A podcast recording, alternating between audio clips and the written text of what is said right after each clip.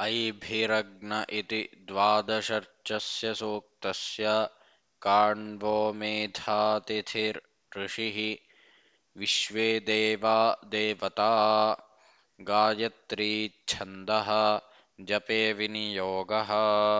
ॐ ऐभिरग्ने दुवो गिरो विश्वेभिः सोमपीतये देवेभिर्याहि यक्षि च आत्वा कण्वा अहोषत गृणन्ति विप्रते धियाः देवेभिरग्न आगहि इन्द्रवायो बृहस्पतिं मित्राग्निं पूषणं भगम् आदित्यान्मारुतङ्गणं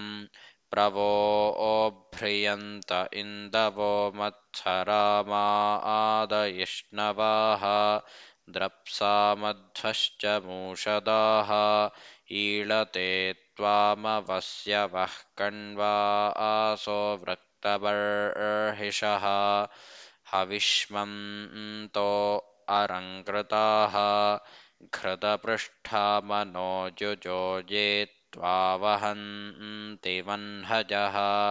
वहन्ति वह्नजः आदेवान्सोमपीतये तान्यजत्राँ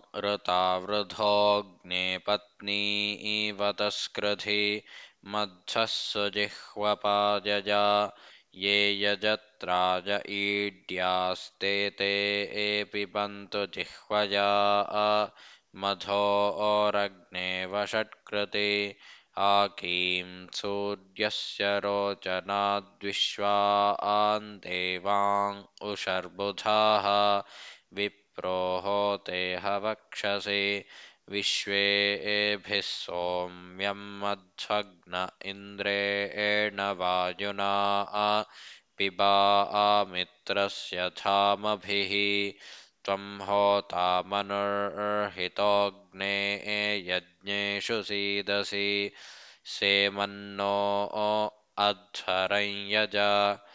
युक्ष्वाह्यरुषिरथे हरितो देवरोहिताः। ताभिर्देवाँ इहावः। ॐ